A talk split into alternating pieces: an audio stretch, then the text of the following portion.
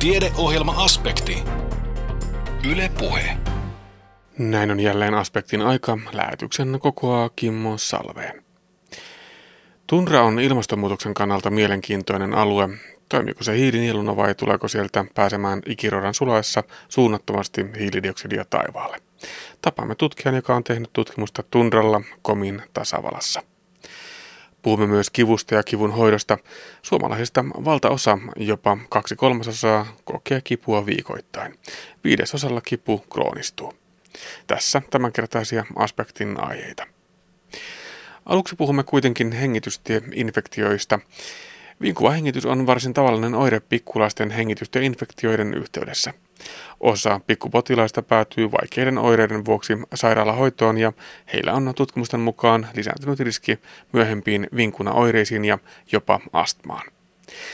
Lääketieteen lisensiaatti Maria Ruotsalainen työskentelee lasten allergikkona Kuopion yliopistollisessa sairaalassa ja on selvittänyt astman esiintyvyyttä ja siihen liittyviä riskitekijöitä.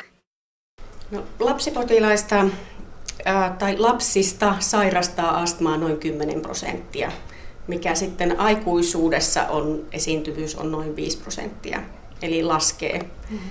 Eli lapsilla on vähän erityyppistä astmaa. On, ylipäätään siis astma jaotellaan infektioastmaksi ja sitten, tai ehkä voisi niinkin sanoa, että allergiseksi astmaksi ja ei-allergiseksi astmaksi. Ja tämä ei-allerginen astma on sitä infektioastmaa, mitä pienet lapset sairastaa, jotka sitten myöhemmin ei enää astmaattisesti oireile. Eli he jäävät tavallaan sieltä sitten vähitellen pois pois näistä astmaa sairastavista, vaikka toisaalta voidaan tietysti ajatella, että jos joskus on ollut astma, niin se on sitten astma aina, mutta ei vaan enää oireile. No, astma-esiintyvyys ylipäätään on viimeisten vuosikymmenten kuluessa lisääntynyt sekä lapsilla että aikuisilla. Ja käytännössä siis kehittyneissä maissa sen on nähty aikaisemmin ja kehittyvissä maissa tullaan nyt sopivastikin perässä, että kun sielläkin tavallaan teollistumista tapahtuu, niin sitä kautta se astma lisääntyy ja oletettavasti sillä on myös merkitystä tämän astma-ilmaantuvuuden suhteen. Niin, mitä ajattelet, mikä tähän on syynä? No varmasti meillä on ilmastossa jotakin muutoksia tapahtunut. Toki sillä on merkitystä ja sitten kuinka paljon kaikenlaiset ilmansaasteet asiaan vaikuttaa. Ja sitten tämä teollistuminen ylipäätään. Ja jos mietitään, äh, on tämmöisiä biodiversiteettitutkimuksia tehty, jolla on huomattu, että, että se minkälainen, millä tavalla sitten ympäristöä on rakennettu, niin myös sillä on vaikutusta mitä enemmän tavallaan se maaperä on rakennettua ja muutettua, niin sillä on merkitystä sitten siihen, kuinka paljon on allergiasairauksia ja astmaa ylipäätään. No kuinka hankalahoitoinen lasten astma ylipäätään on vai tuleeko sen kanssa ihan arjessa hyvin toimeen? Kyllä tulee hyvin toimeen. Meillä on erittäin hyvät lääkkeet nykyään, että astma ei enää ole sellainen sairaus kuin joitakin vuosikymmeniä sitten, jolloin meillä nyt ylipäätäänkin oli tuberkuloosia ja muitakin keuhkosairauksia paljon enemmän ja oli myös näitä erilaisia keuhkosairaaloitakin, että niistä on hyvin paljolti päästy, päästy tota, tai niitä vähentämään ylipäätään. Toki onhan astma edelleen ja hankalahoitoista astmaa edelleenkin aikuisillakin, mutta lapsilla niin tämä hankalahoitoisuus niin kyllä selvästi on niin kuin vähentynyt. No entä niistä astman syntymekanismeista vielä, jos puhutaan tarkemmin, niin olet itse tutkinut myös tätä astmaa ja, ja niitä ihan alkuvaiheita. Omassa väitöksessäsi puhutaan tällaista vinkuvista vauvoista. Avataanko hieman tätä käsitettä? Joo, eli jos me mietitään ylipäätänsä lapsi, lapsia ja tämmöisiä imeväisikäisiä, niin noin kolmannes näistä lapsista, kun heille tulee joku hengitystieinfektio, niin heidän hengityksensä vinkuu. Ja se, se on siis varsin tavallista. Mutta tästä joukosta niin noin 1-2 prosenttia joutuu sitten tämän oireen vuoksi sairaalahoitoon. Ja nämä potilaat, ketä me tutkittiin silloin, tai ketä kerättiin silloin aikoinaan näihin tutkimuksiin, niin heillä oli juuri tämä sairaalahoitoinen tilanne. Ja se kysymys oli se, että tuleeko vinkuvista lapsista astmaisia aikuisia. Mitä voi nyt vastata? No näin voi sanoa, että vinkuvasta vauvasta, joka joutuu tämän oireensa vuoksi sairaalahoitoon, niin suuremmalla, suuremmalla todennäköisyydellä hänellä on astma kuin sellaisella lapsella, joka ei sitä sairaalahoitoa ole tarjonnut tai ylipäätään se hengitys ei ole koskaan vinkunutkaan infektioyhteydessä. Onko tässä se sairaalahoitoon joutuminen juuri merkki siitä, että se on ollut niin vaikeaa se tilanne ja, ja se hengityksen vinkuminen ja se sitten korreloi myös sitä astmariskiä? No ju, juuri näin, että sairaalahoitoon päätyvät vain ne, kenellä tulee selkeä hengitysvaikeus ja siihen liittyvä mahdollisesti äh, hapettumisen ongelma ja nesteytymisongelma ja muita tämän tyyppisiä, joita ei pysty sitten kotona edes kotona saatavilla hengitettävillä lääkkeillä hoitamaan. Tässä on useampia viruksia taustalla, joista puhutaan ja joita on selvitetty. Yleisimpiä taitavat olla nämä RS-virus ja rinovirus. Ja niilläkin on vielä sitten eroa siinä tulevassa astmariskissä. Näin, näin on todettu. RS-virusta on toki, tai molemmat virukset ovat jo 50-luvulta peräisin, että tiedämme, että tällaisia viruksia on olemassa. Ja RS-viruksen viruksesta tavallaan tiedämme jo, jo pidemmän aikaa, että se on aiheuttanut jo vuosien, kymmenien vuosien ajan hankalia hengitysvaikeuksia pienille vauvoille. Ja sitten 2000-luvulla tota, löydettiin sitten yhteys tälle rinovirukselle. Eli tämä rinovirus on sellainen virus, joka aiheuttaa meille tämmöistä hyvin tavallista yskänuhaa tautia, jota jokainen meistä aina ajoittain sairastaa. Ja näitä viruksia on löydetty yli 150 eri tyyppistä, joten minkäänlaista rokotusta tai muuta ei ole suinkaan saatavilla. Eli jatkossakin tullaan näihin tauteihin ja sairastumaan ja, ja tämä ongelma tavallaan meillä tulee pysymään joka tapauksessa, että ajoittain tämä virus aiheuttaa hankala hengitystie infektion vauvalle ja hän päätyy sitten sairaalahoitoon.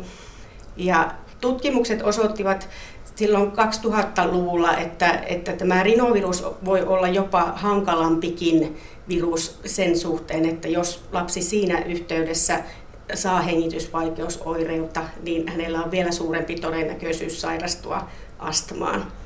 Se ei ollut niin selvästi nähtävissä enää nyt näissä meidän tämän, tässä tutkimuksessa, mikä meillä tehtiin että molemmilla viruksilla näyttää olevan vaikutusta tähän astmariskiin lisäävänä.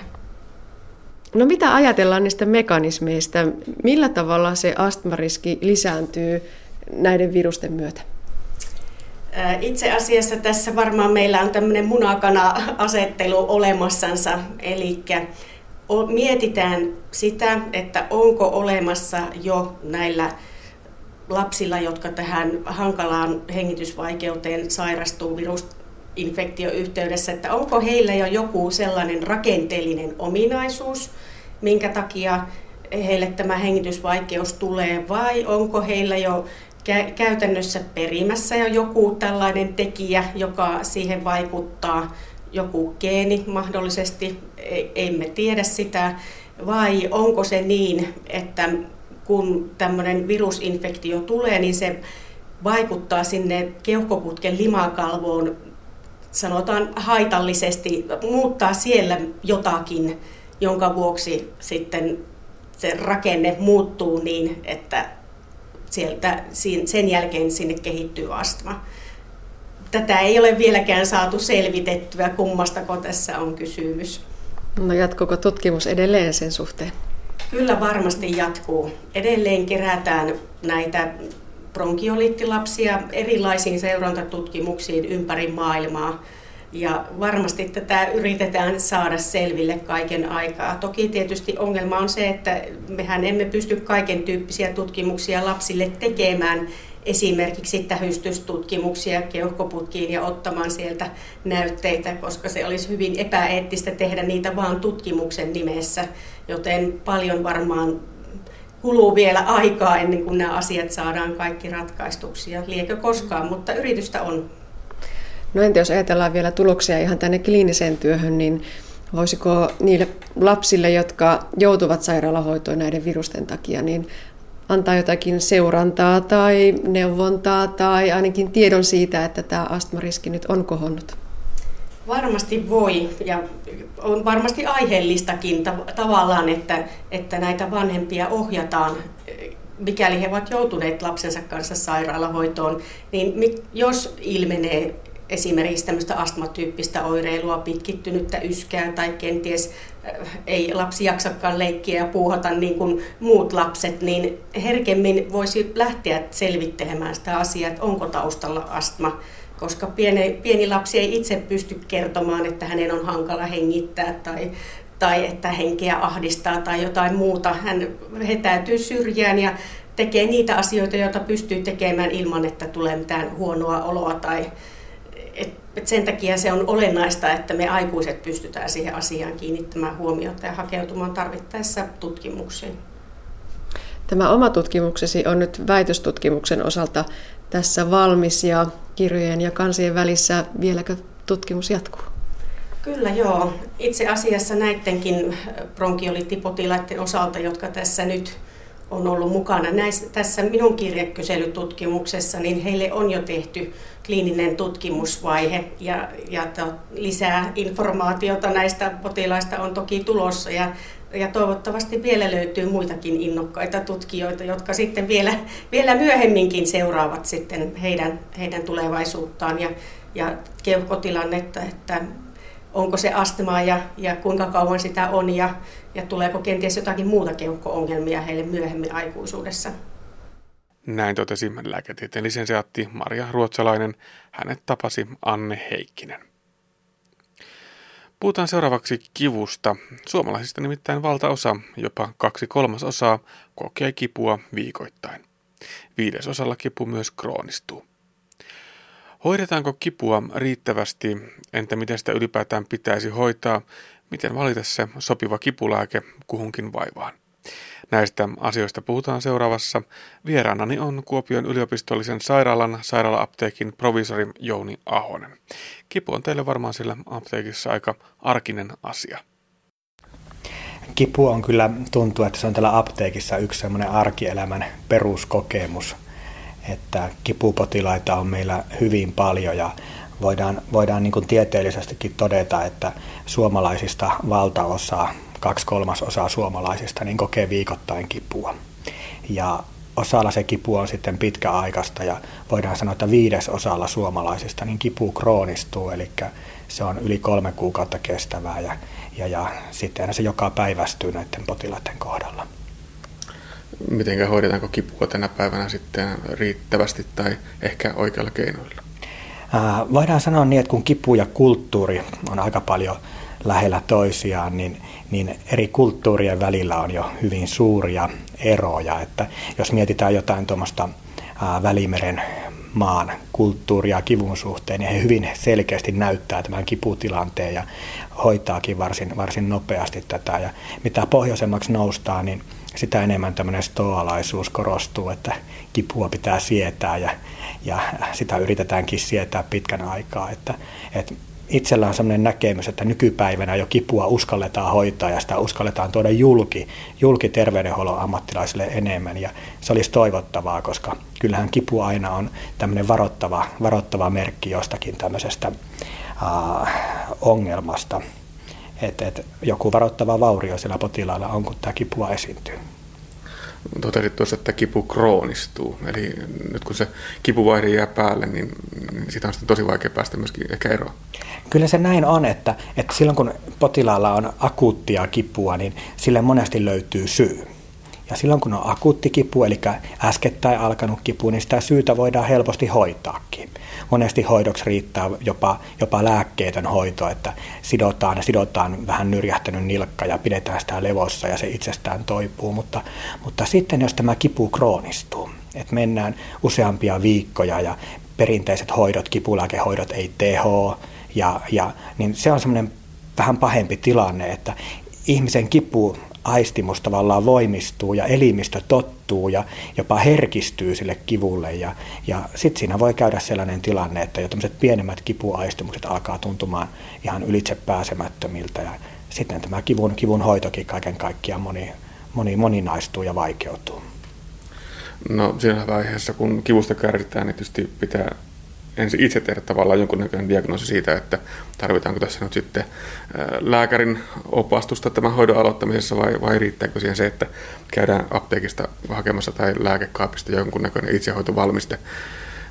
Tässä voi sekä onnistua että ehkä myös epäonnistua. Kyllä, juuri näin on. Ja, ja terveydenhuollon ammattilaisille on kyllä hirvittävän tärkeää niin tietää sitä vähän sitä taustaa, että minkä tämä potilas itse ajattelee siinä kivun aiheuttajaksi. Ja onko siellä joku tapahtuma, selän tämmöinen venähtäminen, nyrjähtäminen, nilkan nyrjähtäminen, vai onko se alkanut vain yhtä äkkiä tämä kipu ja pahentunut näin. Niin nämä kaikki kertoo hyvin paljon sitä, että miten sitä kipua hoidetaan ja mitkä menetelmät on tehokkaita. Ja ne kertoo myös meille apteekkilaisille sen, että missä vaiheessa osataan sitten ohjata potilas suoraan, suoraan terveydenhoitoon lääkärille, että, että päästään tehokkaampien hoitojen ja pystytään diagnosoimaan tarkemmin, mitä potilasta oikeasti vaivaa. No miten sitten valitaan se oikea särkylääke? Siellä on periaatteessa tulehduskipulääkkeitä, sitten on erilaisia kipu- ja kuumelääkkeitä ja sitten nämä keskushermoston kautta vaikuttavat kipulääkkeet, mitkä ehkä enemmänkin on sitten lääkärin määräyksestä annettavia tai otettavia lääkkeitä. Mutta tota, miten se oikea kipulääke valita? Mm, varmaan tärkeää on ensimmäisenä miettiä sitä, että löytyykö sille kivulle syytä. Ja jos pystyy tämän syyn nopeasti kertomaan, niin sitten pystyy potilas miettimään itsekin, että selviääkö tässä ilman, ilman lääkärissä käyntiä ja tuleeko käymään sitten apteekissa ja ostaa sieltä sitten näitä itsehoitolääkkeitä. Ja yleensä tämmöiset perinteiset itsehoitolääkkeet, tulehduskipulääkkeet, ibuprofeiinit, ketoprofeiinit kumppaneineen, niin nämä on tämmöisessä lievässä kivussa, niin ne on varsin hyviä hyviä lääkkeitä ja sopii, sopii nuoremmista vanhempiin lyhytaikaisessa käytössä tämmöisellä sopivalla annoksella. Ja meiltä löytyy sitten parasetamolia apteekista ilman reseptiä, joka on varmasti tällä hetkellä markkinoiden turvallisin kipulääke. Ja voidaan sanoa, että semmoinen lievän kivun hoidossa niin on maailmanlaajuisesti eniten käytetty valmiste. Mutta sitten jos potilas tuntee sen, asiakas tuntee sen, että tämä kipu on poikkeava, eikä sille oikeastaan löydy mitään, mitään tämmöistä järkevää syytä, niin niissä tilanteissa kyllä suosittelen, että oltaisiin yhteydessä sitten sinne omaan terveysasemaan ja sieltä kautta ruvettaisiin selvittämään tätä, että mikä tämä olisi paras mahdollinen hoito ja pystyttäisiin myös diagnosoimaan sitten se mahdollinen syy, mikä siellä takana on. Kivun kohdalla on, on tärkeää tietää se, että oikeastaan luokitella se kipu, että onko se tämmöistä kudosperäistä kipua, joku leikkauksen jälkeinen kipu, nilkan nyrjähtäminen, selän nyrjähtäminen, vai onko se sitten neuropaattista kipua, joka taas on semmoista vihlovaa, lamaavaa, tuntuu siltä, että vie jalat alta ja, ja lamaa, lamaa elimistön kerralla. Ja myös näiden, näiden ongelmien kohdalla niin meillä on hyvin erilaiset lääkkeet käytössä, millä niitä hoidetaan. Mutta se ei ole siis aivan sama, että jos on kipu X, että minä aina menen sille samalle lääkepurkille, missä on, sanotaan nyt vaikka ibuprofeini. No sanotaan, että jos on tämmöistä kudosperäistä kipua, polvikipua, nilkkakipua, selkäkipua, joka on jonkun nyrjähtämisen tai pale, jonkun paleltumisen tai urheilusuorituksen jälkeistä kipua, niin varsin hyvin toimii nämä tulehduskipulääkkeet kyllä silloin esimerkiksi ibuprofeiini, ketoprofeiini. Mutta sitten taas, jos on kyseessä tämmöinen vihlova ja lamaava kipu, niin, niin varsinkin jos se on kroonistunut, niin oikein hyvin nämä apteekin itsehoitovalmisteet ei tehoa. Mutta suosittelen sitä, että, että täällä kotioloissa, kun tätä kipua ja kuumetta, heikkoa lievää kipua ja kuumetta hoidetaan, niin siellä olisi niin kuin mahdollisimman kapea, kapea ja lyhyt ja pieni tämmöinen valikoima, että olisi sitä lääkettä, joka on todettu siellä perheessä toimivaa hyvin. Ja ei tulisi sitten semmoista taipumusta, että syödään useita lääkkeitä päällekkäin, koska tämä on myös iso ongelma, että sieltä apteekista ostetaan useilla eri kauppanimillä ja merkeillä ja sitten kun se kiputilanne on, niin niitä syödään sitten niin päällekkäin, joka on sitten potilaan kannalta jo aika lailla haitallista. Niin, periaatteessa tämmöisessä niin kuin voimakkaassa kiputilassa voidaan yhdistää vaikka parasetamolia ja ibuprofeenia, mutta siinäkin kuitenkin pitää, aina kun lääkkeitä yhdistelee, niin tietää mitä tekee.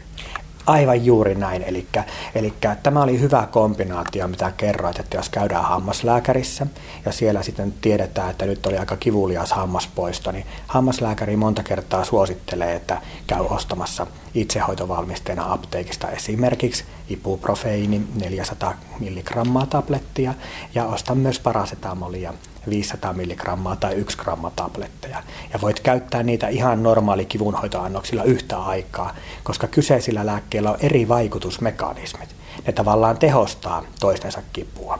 Mutta mikä tulee ongelmaksi on se, että syödään samasta lääkeaineryhmästä useilla eri valmisten nimillä. Useita eri ibuprofeinivalmisteita tai jopa sitten tulehduskipulääkkeestä ibuprofeiinia ja ketoprofeiinia yhtä aikaa. Ja silloin me ei saada kuin yksi tulehduskipulääke hyötyvaikutus ja helposti saadaan kaksi tulehduskipulääke haittavaikutusta. Ja kyllähän tulehduskipulääkkeillä on, on liian suurilla annoksilla ja pitkään käytettynä, niin kyllähän sieltä löytyy niitä haittoja myös. Niin, se ei ole aivan sama, että paljonko näitä lääkkeitä syödään. Niissä on se kerrotaan kyllä, että paljonko se turvallinen käyttöraja on ja ihan selkeät ohjeet siellä annetaan. Mitä sitten voi tapahtua, jos, jos näitä vaikkapa ibuprofeenia ja ketoprofeiinia parasetamolia käytetään sitten liian pitkään tai liian suurin annoksen? Kyllä. Eli omassa tutkimuksessa selvitin niitä 75 vuotta täyttäneitä kuoppiolaisten iäkkäiden lääkityksiä. Ja siellä yksi yleisimpiä ongelmia oli, että syötiin näitä apteekista itsehoitovalmisteina ostettuja tulehduskipulääkkeitä useilla eri kauppanimillä. Ja minkälaisiin ongelmiin se johtaa ennen kaikkea iäkkäiden ihmisten jo keskuudessa, niin se johtaa siihen maailman vakavimpaan ja maailman kalleimpaa lääkehaittaa edelleenkin, eli ruoansulatuskanavan ruoansulatuskanavan verenvuotoihin, anemisoitumiseen, mahakipuihin ja, ja sitten mitä iäkkäillä muun muassa korostuu työikäisiin nähden, niin korostuu tämä munuaisvaikutukset, eli, eli monta kertaa nämä tulehduskipulääkkeet on munuaisten vajaatoimintaa ja sydämen vajaatoimintaa pahentavia valmisteita. Eli tulehduskipulääkkeiden käyttö ennen kaikkea munuaisten vajaatoimintaa ja sydämen vajaatoimintaa sairastavilla, niin tulisi olla kyllä hyvin maltillista. Niistä ei välttämättä ehkä riittää on paljon ajatella ja tiedostaa sitä, että, että kun sen viattoman, sen avun antavan pillerin pistää suuhun ja vähän ehkä vettä perään, niin tuota, apu tulee hirmu äkkiä, mutta että se vaikuttaa aina kehon toimintaan jollakin tapaa. Kyllä, kyllä se vaikuttaa, että, että pienillä annoksilla ja lyhytaikaisesti käytettynä, niin tulehduskipulääkkeet on varsin turvallisia. Mutta sitten kun niitä ruvetaan käyttämään kivun jatkuessa niin pitkää aikaa ja ehkä useampia päällekkäin ja isoilla annoksilla, niin näissä tilanteissa sitten tämä kolikon toinen puoli, eli ne haittavaikutukset monta kertaa astuu, astuu esille. Ja, ja meillä on aika iso työ täällä sairaalassa aina selvitellä sitä, että mitä lääkäreiden määräämien lääkkeiden lisäksi, niin mitä itsehoitovalmisteita on käytetty. Ja kyllä monta kertaa siellä paljastuu tämä tulehduskipulääkkeiden varsin runsas käyttö ennen kaikkea ikäihmisten keskuudessa. Josta päästään taas siihen, että näitä lääkkeiden käyttöä kannattaisi jonnekin kirjata ylös. Kyllä, kyllä. Eli äh, itse olen vahvasti sitä mieltä, että, että nyt kun tämä sähköinen e-resepti on tullut ja ehkä, ehkä siellä ikäihmisten puolessakin tämä on vähän vaikeuttanut tätä omien lääkityksien seuraamista, niin nyt kannattaisi ne lääkekortit viimeistään laittaa ajan tasalle, eli omaisille tai hoitajille tai huoltajille viestiä sitten, että olisi tämä ajantasainen lääkekortti, mihin merkittäisiin myös sitten nämä itsehoitovalmisteiden käyttö tätä korttiahan sitten pystyy näyttämään aina apteekissa, että minulla on tällaisia lääkkeitä, että soveltuuko tämä purkki, mikä minulla on kädessä, niin soveltuuko tämä minun lääkkeisiin. Ja suosittelen kyllä niin kuin sydämestäni, että apteekin asiantuntemusta käytettäisiin apuna tässä, tässä itsehoitolääkkeiden valinnassa. Yksi sellainen hyvin perinteinen särkylääke aspiriini, mitä ei tänä päivänä hirvittävä usein näe, eikä sitä hirvittävä usein myöskään kuule. Mihinkä se hävisi? No sanotaan, että aspiriini ei ole hävinnyt minnekään, että kyllä sitä aspiriinia edelleenkin sieltä hyllyltä saa ja, ja taitaa olla, että aspiriini on Suomen eniten käytetyin valmiste, mutta indikaatio on pikkusen, eli käyttöaihe on muuttunut. Et hyvin monet käyttää nyt sitä pieniannoksista aspiriinia siellä sydän- ja aivoinfarktien ehkäisyssä, eli kauppanimi, kauppanimiä on hyvin monenlaisia, mutta, mutta tämä 50-100 milligrammaa annos on hyvin yleisesti käytössä.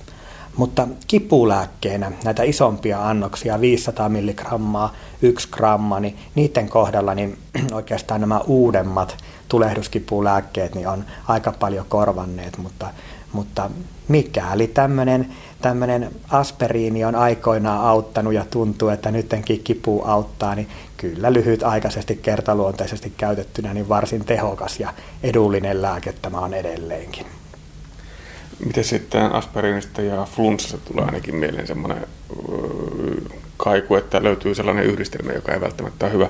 Mitenkä helppo näiden itsehoitovalmisteidenkin kanssa on, on tota, astua jonkinlaiseen miinaan siinä, että, että tota, otetaan flunssaa vaikka, vaikka mehun sekaan vähän, vähän tota, jauhetta tai veden sekaan ja aspiriini, niin se ei välttämättä ole aina ihan paras vaihtoehto. Joo, voidaan sanoa niin, että, että kyllä se flunssalääkkeenäkin aspiriinilla on edelleenkin paikkaansa, mutta, mutta kannattaa niin kuin miettiä se kokonaisuus, että mitä kaikkea käyttää. Että särkylääkkeitä voi löytyä flunssalääkkeenä, niitä voi löytyä kuumelääkkeenä, niitä voi löytyä kipulääkkeenä. Eli muistaa vaan sen aina, että ei, ei käytä päällekkäin useampia eri merkkejä, vaan, vaan pyrkii, pyrkii hoitamaan sitä, sitä omaa sairautta aina niin kuin mahdollisimman rajatulla valikoimalla. Esimerkkinä voisi sanoa tämän parasetamolin, eli Parasetamoli on näillä normaali hoitoannoksilla, millä kipua ja kuumetta hoidetaan aikuisilla. Yksi gramma korkeintaan neljä kertaa vuorokaudessa. On, on turvallinen ja erittäinkin tehokas lievän kivun hoidon lääke, mutta, mutta sitten jos se annos ylittää sen yli neljä grammaa, niin sitten voi tulla ongelmia. Ja muun muassa tämä maksa myrkyllisyys tulee siellä, siellä joskus vastaa jopa 7-10 gramman vuorokausiannoksen kohdalla, eli ei kauhean paljon tästä maksimin normaali 4 gramman ylittämisestä suuremmalla annoksella.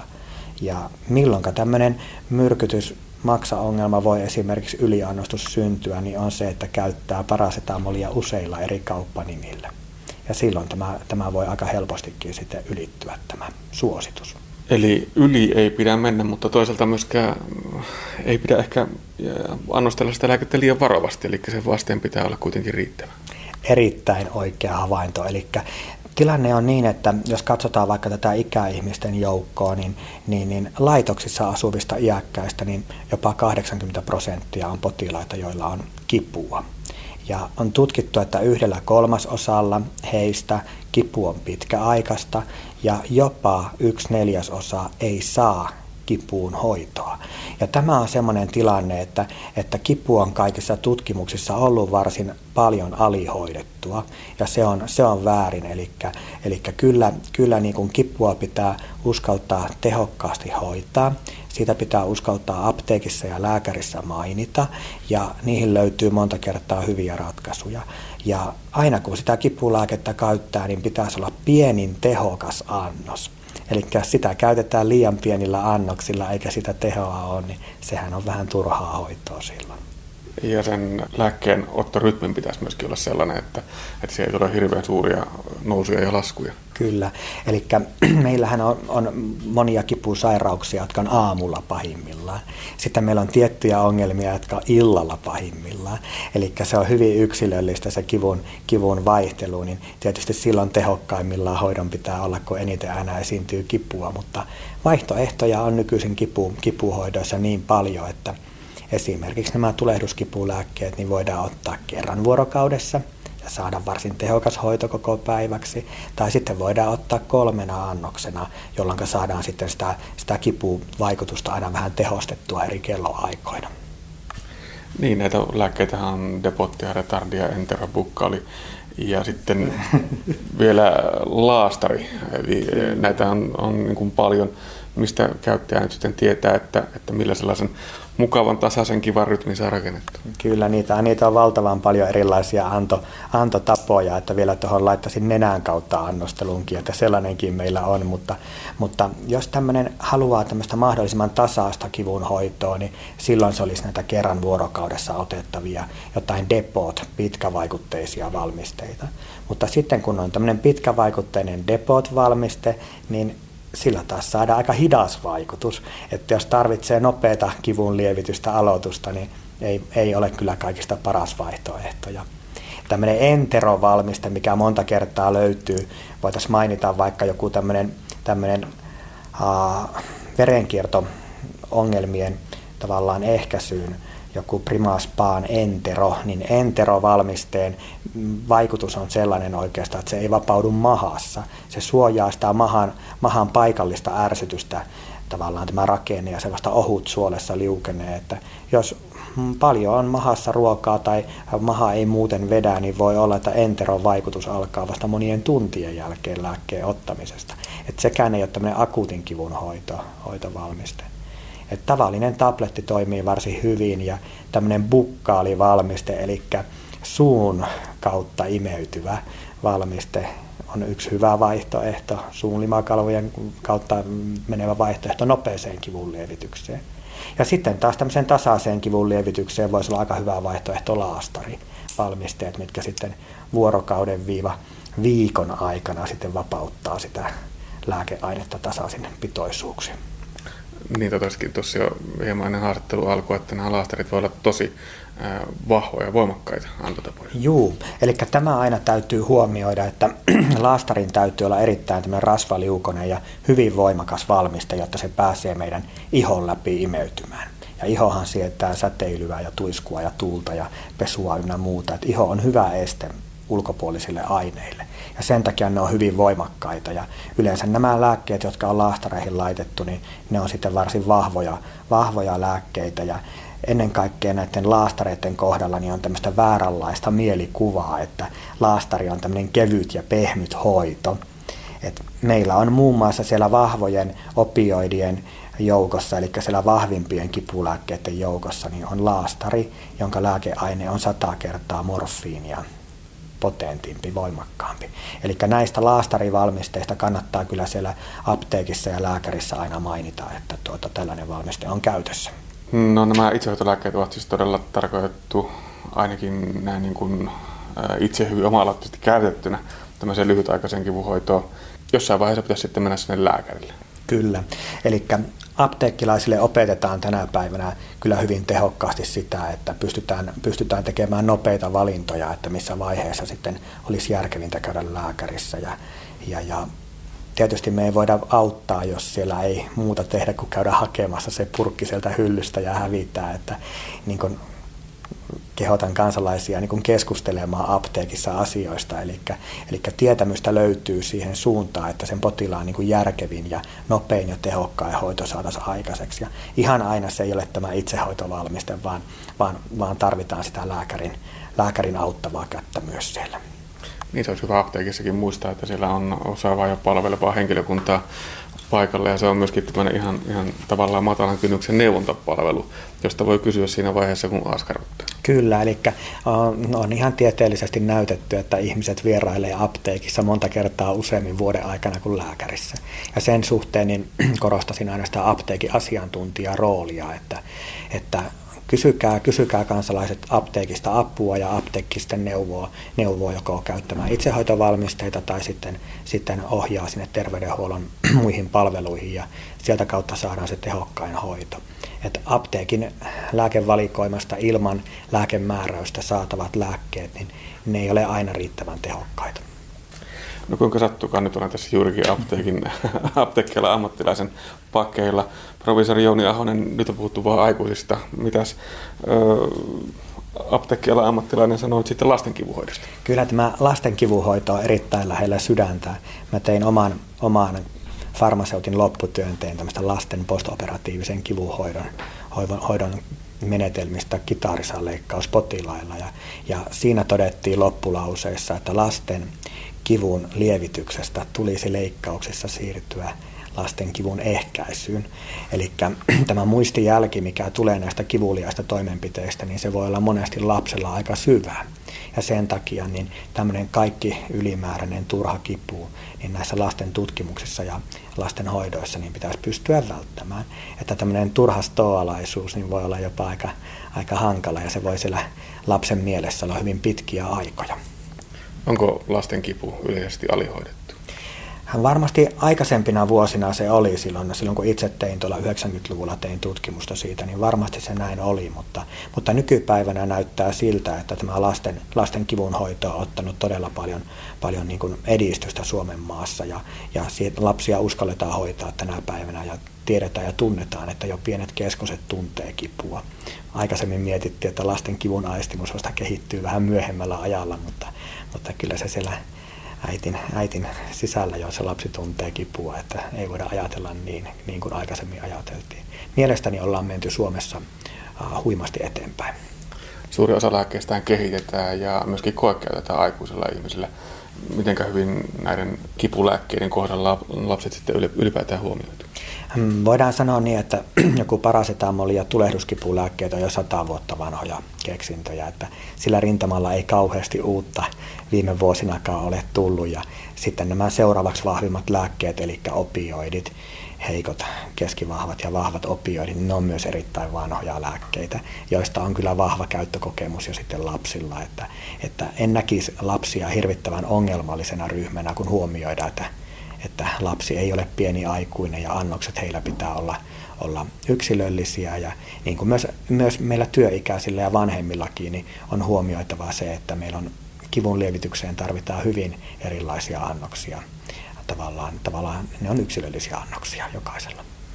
Eli se lapsen kivun lievityksen este on ennemminkin se vanhempi, joka ei sitten ehkä, ehkä tota, jos on epätietoinen, niin tule sinne apteekkiin kysymään, että miten sitä lapsen kipu. Varmaan näinkin on ja, ja kyllä mä itse olen ilokseni huomannut sen, että kyllä jo vanhemmat on valveutuneita paljon ja kyllä tuntuu, että lasten kipulääkkeitä ostetaan. Ja ehkä sanotaan niin, että keskittyisin tässä enemmän siihen oikeaoppiseen ja turvalliseen käyttöön, että annokset on oikeanlaisia ja, ja ennen kaikkea, että nämä mikstuurat, kipumikstuurat myös sekoitetaan. Se on semmoinen aika iso ongelma, että meillä on pari tämmöistä nestemäistä tulehduskipulääkettä ja jos sitä ei riittävän hyvin päästä sekoittamaan, niin voi olla, että lapsi saa jossakin vaiheessa aika vahvat kipulääkkeet sieltä lopusta. Että tämmöinen oikeaoppinen käyttö ja rohkea käyttö ja ja silloin kun tarvetta on, niin käytetään oikeilla annoksilla ja mahdollisimman lyhyt aika, mutta kumminkin riittävä aika. No miten sitten? Sinne, sinne tota, lääkekaappiin aina välillä kertyy kaiken näköistä. Ja siellä on sitten tämmöisiä mielenkiintoisia keräilyeriä, erinäköisiä niinkin pulääkkeitä kuin ehkä, ehkä jopa lääkekuurejakin. Mitäs näille pitäisi tehdä? Nythän on hyvä aika tässä, kun rupeaa kevät aurinko vähitellen näkymään jo täällä Savon suunnallakin, niin hyvä aika kurkata sinne lääkekaappiin, että mitä sieltä löytyy. Ja kyllä niin kuin vähintään vuosittain mielellään useamminkin pitäisi tehdä tämmöinen tietynlainen inventaario ja tarkastus, että siellä on riittävästi lääkkeitä, mutta että sieltä on sitten vanhentuneet ja tämmöiset ylimääräiset poistettu. Et voidaan ajatella vaikka ylimääräisenä, että jos siellä on joskus kirurgian operaation leikkauksen jälkeen määrätty joitakin tiettyjä kipulääkkeitä, niin, niin, niin mitä suurempi valikoima sieltä omasta lääkekaapista löytyy sitten, sitten sillä tilalla, kun tarvitaan, niin sitä helpommin siltä syödään niitä. Ja kannattaisi muistaa, niin kuin mistä ollaan puhuttu nyt, että, että näiden tiettyjen lääkkeiden päällekkäiskäyttö samasta ryhmästä, niin se voi olla hyvinkin haitallista. Että siellä olisi hyvä, että löytyisi parasetamolia, löytyisi tulehduskipulääkkeitä ja löytyisi sitten näitä, näitä mahdollisesti keelejä, keelejä, mitä voi paikallisesti käyttää. Ja kyllähän hyvä kivunhoitokeino on myös se kylmä pussi, mikä olisi hyvä olla mukana, kun tapahtuu näitä, näitä tietynlaisia nyrjähdyksiä ja muita. Että, et, et, mitä suurempi valikoima löytyy, niin sitä suurempi mahdollisuus, että käytetään, käytetään niitä myös sitten väärin. Näin siis proviisori Jouni Ahonen Kuopion yliopistollisen sairaalan sairaala-apteekista. Olemme muuten tehneet Jounin kanssa myös muuta ihan hyvää perustietoa käsittävää materiaalia nettiin. Radiossakin näitä on kuultu. Löydät netistä nimittäin tietoa siitä, milloin lääkkeen voi puolittaa. Kaikkia lääkkeitä ei missään nimessä saa mennä halkomaan, sekä vinkkejä lääkekaapin kevätsiivoukseen, josta tuossa jo olikin puhetta. Ja tiesitkö, että esimerkiksi greippi ei oikein sovellu lääkkeiden kanssa nautittavaksi? Tästäkin löytyy infoa toimittajakollegan tekemänä. Tämän kaiken lääketiedon äärelle pääset osoitteen kantti.net kautta aspekti kautta. Kuuntelet siis aspektia, jonka kokoaa Kimmo Salveen. Tiedeohjelma Aspekti. Yle Puhe. Subarktinen tundra-alue on erittäin kiinnostavaa seutua ilmaston lämpenemisen suhteen. Ovatko tundra-alueet maapallon pelastavia hiilinieluja vai runsaspäästöisiä pahiksia? Kuuma kysymys kuuluukin, mitä tapahtuu, jos tundran ikirouta sulaa? Filosofian maisteri Maija Maruchak on tehnyt tutkimustyötä Pohjois-Venäjällä Komin tasavallassa ja selvittänyt tundran hiilen kiertoa. Hänen väitöksensä aiheen tiimoilta on tarkastettu Itä-Suomen yliopistossa. Millaista on tutkimustyö Tundralla? Siitä kuulemme nyt. Maija Maruchak on Anne Heikkisen haasteltavana. Me lähdettiin tekemään tutkimusta alueella, jossa ei aikaisemmin ole tehty yhtään mitään. Että 2006 syyskuussa me lähdettiin isommalla tutkijaporukalla Komin tasavaltaan etsimään sopivia tutkimusalueita tämmöiselle EU-hankkeelle, jossa tutkittiin Pohjois-Venäjän tuntran hiilenkiertoa. Tai siinä oli myöskin taika-alueet mukana. Et, et, ähm, tämmöinen tuntran ja taikan välinen ero, myös että boreaalisen ja arktisen vyöhykkeen ero hiilenkierrossa. Ja rautatietä pitkin me kuljettiin, koska me piti saada semmoinen alue, johon on suht hyvät kulkuyhteydet. Että tämä on semmoinen suuri haaste aina, kun lähdetään tuntralle tekemään tutkimusta. Siellä ei ole kovin hyviä kulkuyhteyksiä. Se on ikiroudan päällä tämäkin meidän tutkimusalue ja sinne ei pääse autteita pitkin lainkaan. Ja me etsittiin semmoista tutkimusaluetta, joka olisi aika lähellä tätä pohjoista puurajaa ja epäjatkuvan ikiroudan vyöhykkeellä, semmoisella mielenkiintoisella alueella, sitä ajatellen, että kun ilmasto tulee muuttumaan, että minkälaista dynamiikkaa siellä voisi jatkossa tapahtua sitten, kun ilmasto muuttuu. Ja sitten löydettiin tutkimusalueeksi semmoinen paikka, jossa on hyvin massiiviset turvekerrostumat ja tämmöiset vaikuttavan näköiset ikiroutasuot ja tämmöisiä termokarstisulamisjärviä. Ja, ja se oli mielenkiintoinen paikka sen takia, että nyt sitten kun ilmasto muuttuu, niin ollaan huolissaan siitä, mitä tapahtuu tuntran suurille hiilen ja organisa-aineksen varastoille.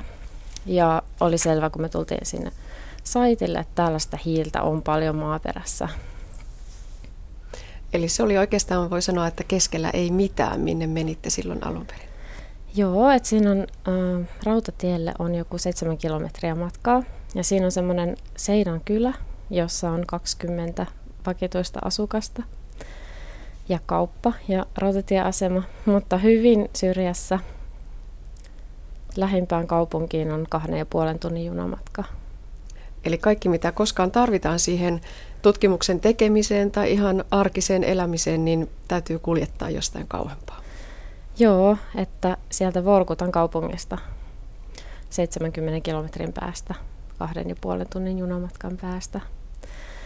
Ja me kuljettiin sinne meidän saitille sitä seitsemän kilometrin matkaa sieltä Seidan kylästä, niin joko jalkapelillä, rinkassa oli kannossa sitten tavaraa tai sitten tämmöisillä tankeilla, miehistön kuljetusvaunuilla, jotka kulkee sitä tuntraa pitkin silloin, kun teitä ei ole. No miten teidät otettiin omituiset kummajaiset tutkijat vastaan siellä pienessä kylässä, jossa tosiaan se väkiluku on vain parikymmentä henkeä? No musta tuntuu, että se oli aikamoinen merkkitapaus, kun me sinne saavuttiin ja herätettiin hyvin paljon huomiota. Ja siellä tämän kahden vuoden aikana, kun siellä tutkimusta tehtiin tämän Carbonort EU-hankkeen puitteissa, niin siellä oli tutkijoita hyvin monesta maasta, mutta me suomalaiset mentiin sinne ensimmäisenä. Ja melkein meidän käyntien jälkeen, kun ihmiset oppivat ensin tuntemaan meidät, niin kaikkia ulkomaalaisia tutkijoita nimitettiin suomalaisiksi. Teillä oli hyvä mainis siellä. Joo.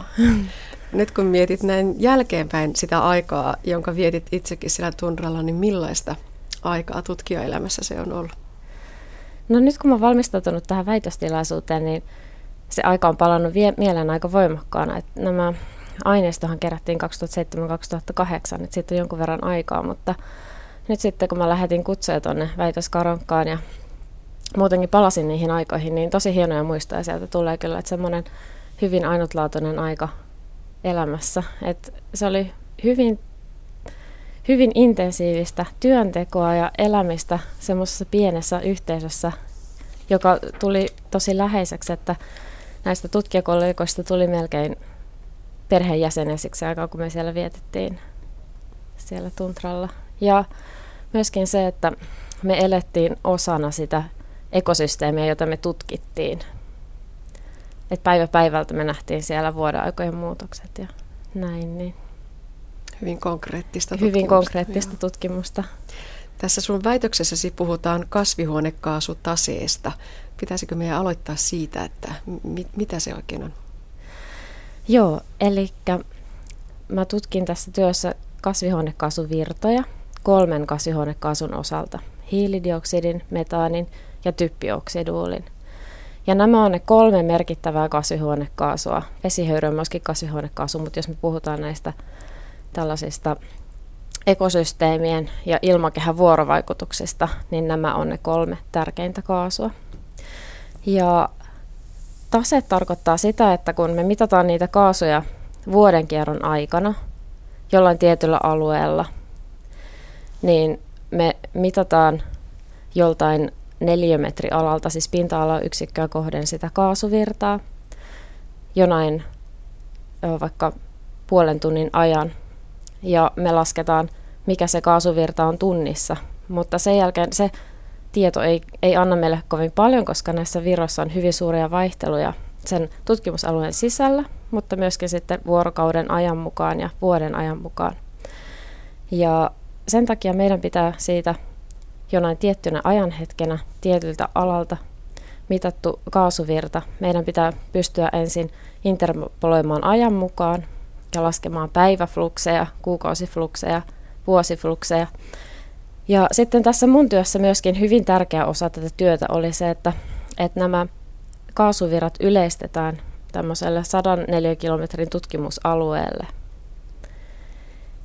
Ja silloin kun me päästään siitä meidän neliömetriä tunnissa kaasuvirrasta sellaiseen kuinka paljon vaikka hiilidioksidia tulee siltä koko sadan neliökilometrin tutkimusalueelta vuodessa, niin silloin voidaan puhua tämmöisistä taseista jo.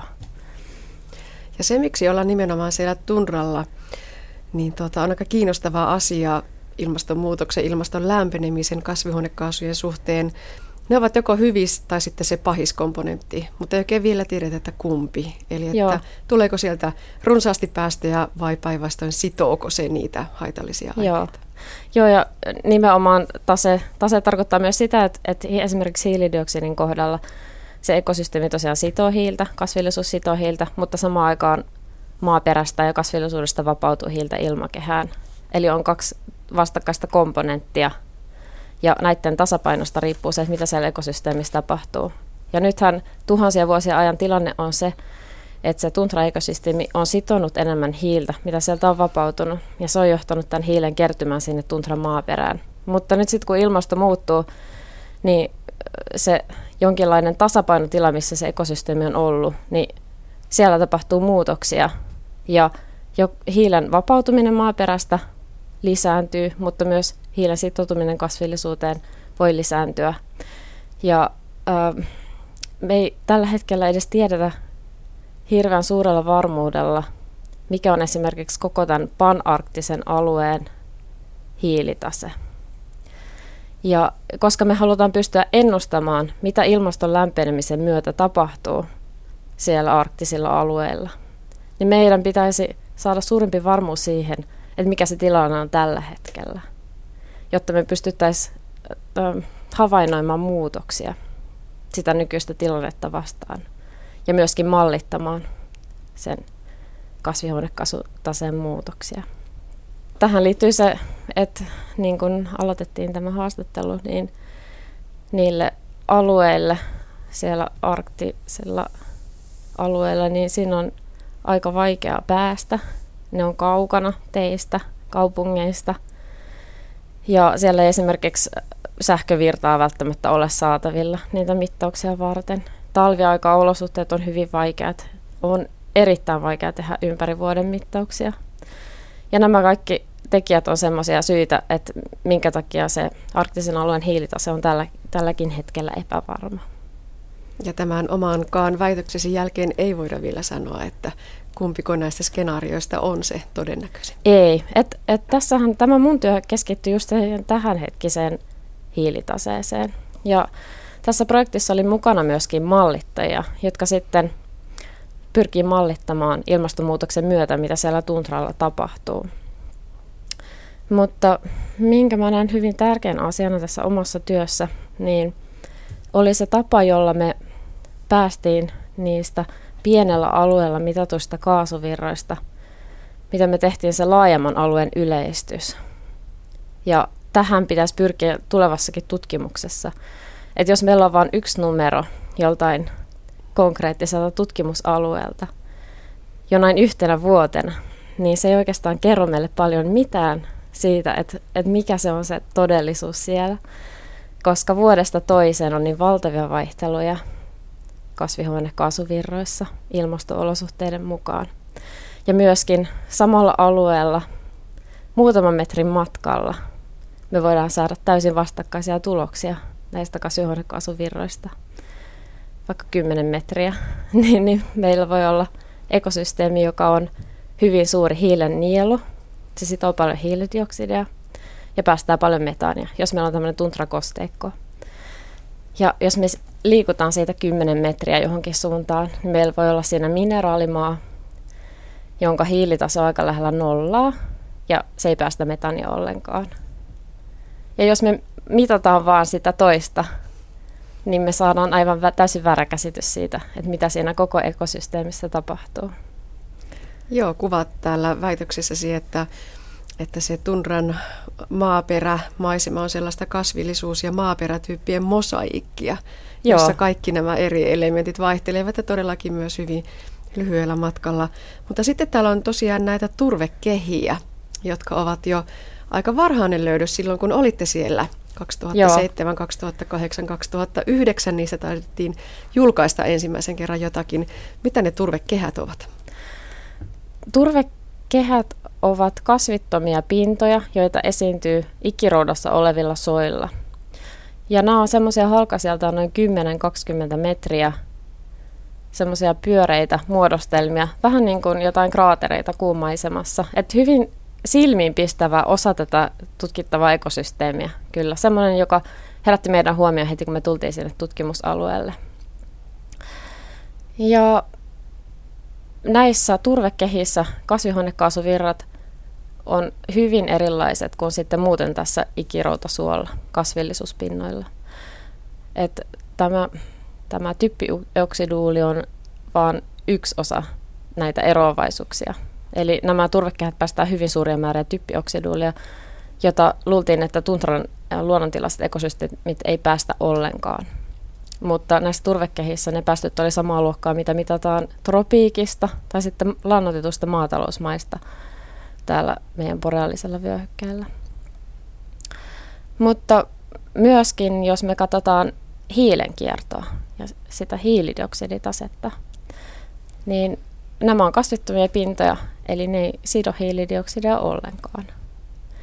Ja sen sijaan me ollaan havaittu meidän tutkimuksessa, että, että näistä turvekehistä vapautuu hiiltä hyvin suuria määriä. Että siellä on voimakas respiraatio, orgaaninen aines hajoaa aika voimakkaasti. Ja tämä oli sinänsä aika yllättävää, että tämä turve, joka näissä turvekehissä on pinnalla, niin se on tuhansia vuosia vanhaa. Mutta se, että, että mikrobit pysyy, pystyy niin tehokkaasti käyttämään sitä hyödykseen ja hajottamaan sitä, niin se oli aika mielenkiintoinen tieto sitä ajatellen, että näistä ikiroutasoista, niiden pohjakerroksista löytyy paljon tämmöistä vanhaa orgaanista aineesta. Ja joskus on ajateltu näin, että tehty tämmöinen yleistys, että mitä vanhempaa orgaaninen aines on, niin sieltä on hajonnut kaikki helposti hajoavat yhdisteet. Ja silloin se on aika semmoista pysyvää, että siellä ei kauheasti tapahdu mitään. Mutta tämä orgaaninen aines, niin se on päätynyt sinne ikiroutaan siinä vaiheessa, kun sitä hajotustoimintaa ei ole tapahtunut kovin paljon vielä siinä. Ja sen takia, jos tämmöinen turveaines, se päätyy jotenkin pintakerrokseen tai ilmasto lämpiää niin paljon, että, että se ikirouta sulaa ja mikrobit pääsee käsiksi siihen, niin se voi aiheuttaa hyvinkin suuria hiilidioksidivirtoja ilmakehään. No onko se suurin painajainen se, että ilmasto lämpeää niin paljon, että ikirouta myöskin siellä tundran alueella alkaa sulaa ja nämä turvekerrokset pehmenevät ja, ja mitä sitten tapahtuu, niin on ihan arvoitus. Joo, että tämä ikiroudan sulaminen on sellainen tekijä, mikä tosiaan tekee näistä tuntra-alueista aika erityisen, jos mietitään ilmastonmuutosta. Että ilmastonmuutos tulee vaikuttamaan ekosysteemien hiilenkiertoon ja kasvihuonekaasuvirtoihin ihan kaikkialla maailmassa. Ja hyvin usein silloin, jos ollaan aika kylmässä ilmastossa, täällä Suomenkin tasolla, niin ilmasto lämpee, niin se lisää sitä maaperähiilen hajoamista. Mutta se on kuitenkin semmoinen ehkä aika hidas prosessi. Että jos me puhutaan vaikka asteen tai kahden lämpötilan muutoksesta, että miten se vaikuttaa siihen hajoamiseen. Mutta tuntaralla se orgaaninen aines on niin hyvässä säilössä siellä ikiroudassa, että siellä voi tapahtua hyvin äkillisiä muutoksia. Semmoinen aines, joka on sulla siellä pakastimessa, jos, jos se ikirouta sulaa, niin hyvin nopeassa ajassa hyvin suuria määriä sitä hiiltä voi päätyä mikrobien hajotettavaksi. Ja sitten jos on tämmöistä hiiltä, joka ei ole kovin pitkälle hajonnutta, vaikka se olisikin hyvin vanhaa, niin silloin siellä voi tapahtua tämmöisiä hyvin suuria päästöpulsseja lyhyessä ajassa. Ja tämä on se, mistä ollaan huolissaan. Ja ei auta mitään muuta kuin tehdä lisää tutkimusta, että tiedetään, että, että mikä se tilanne siellä on ja, ja, ja mallintaa Joo. niitä, jos Joo. niin mitä sitten tapahtumia. Joo. Miten omalla kohdallasi tutkimus vieläkö se jatkuu? No tällä hetkellä mä olen meidän pienen pojan kanssa kotona. Hän on täyttää vuoden kahden viikon päästä ja nyt en ole vielä palaamassa tutkimukseen, mutta, mutta Seidan tutkimusalueella, jossa mä tämän väitöskirjani tein, niin siellä kyllä tutkimus jatkuu. Siellä on nyt uusia väitöskirjan tekijöitä, jotka jatkaa hyvää työtä siellä.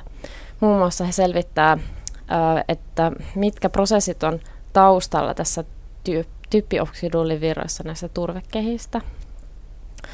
Ja myöskin meidän ryhmä on jatkamassa tutkimusta liittyen tähän permafrostitematiikkaan, eli että kun näistä ikiroutasoista, jos ikirouta sulaa, niin minkälaisia päästöjä sieltä tulee ilmakehään. semmoinen suurempi laboratoriokoe meillä on meneillään tällä hetkellä. Ja paljon on vielä tutkittavaa. Filosofian maisteri Maija Marutsakin tapasi Anne Heikkinen. Jokin aika sitten uutisoitiin, että runsas voinkäyttö lisää sydäninfarktin riskiä. Voiko voi siis tappaa? Ohjelmasarjamme Parempi päivä on tällä kertaa tiukasti paistinpannun ja voirasian äärellä suunnaten kohti syltytehdasta. Mennään siis kysymään tutkimuksessa mukana olleelta ravitsemustutkija dosentti Sari Voutilaiselta, miksi tästä voista nyt jälleen kerran kohkataan niin kovin paljon. Avottua kun se pasee vielä vähän voita, niin siinäpä se sitten tekeytyy ihan oikein hyväksi. Joo, höpö, höpö puhetta, että voi olisi mukaan haitallista. Miksi voista on nyt sitten tällä hetkellä kiinnostuttu? Aihehan on ollut esillä paljon tämän niin sanottu karppaa ja keskustelun yhteydessä, jossa osa ihmisistä on ruvennut pudottaa painoa sillä tavalla, että on lisännyt oleellisesti muun muassa pekonin, voin ja kananmunien syöntiä. Ja noin 30 vuotta sitten suomalaiset kulutti keskimäärin 15 kiloa henkeä kohti vuodessa voita. Ja alimmillaan se on tämän valistuksen myötä laskenut vuonna 2007 2,5 kiloon. Sen jälkeen voin kulutus on jopa kaksinkertaistunut, voi on loppunut kauppojen hyllyistä välillä ja joidenkin suomalaisten voin käyttö saattaa tällä hetkellä hipoa jopa tätä huippuvuosien kulutusta. Toki edelleen meillä on paljon sellaisia ihmisiä, jotka käyttää voita hyvin maltillisesti.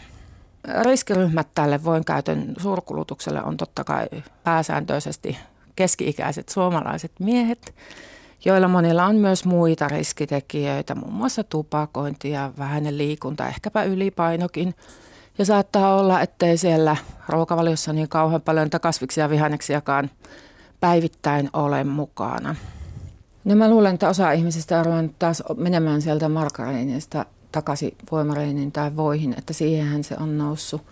Jotenkin tällainen luonnollisuustrendi on nyt kovasti tulollaan ja vallollaan, jossa ajatellaan, että tällainen lähiruoka ja vähän käsitelty ruoka on sitä terveellisempää ja parempaa riippumatta siitä juuri mitä se ruoka sitten loppujen lopuksi sisältää.